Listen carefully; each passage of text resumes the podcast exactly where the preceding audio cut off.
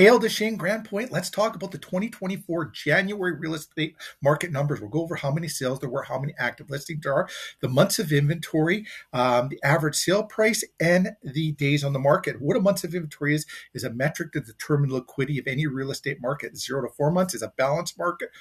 Sorry, Zero to four months is a seller's market. Four to six months is a balance market. Beyond six months is a buyer's market. So let's take a peek at what's going on. There are four sales in January of uh, this year, zero sales last year active listings have jumped up. There are a lot of new builds that jumped up into that active listing part.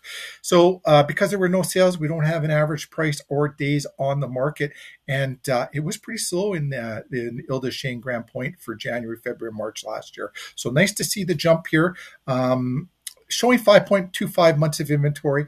Now, again, that's got a lot of new builds in there, and new builds can throw off that market because the uh, use one to sell other new builds or another other homes being built, and they may not pop onto MLS. If you look at just residential resale, you are in a seller's market right now. Average sale price four ninety four, seven twenty five of the four homes that sold, and thirty one days on the market. So, like I was saying, if you're looking at buying or selling, we would dive into what type of home you're looking at buying or selling, and can give you all the data on it, showing you what it should sell for, how long it should take to sell, and uh, will inform you and educate you. And when we do that, it just brings the stress levels down for you.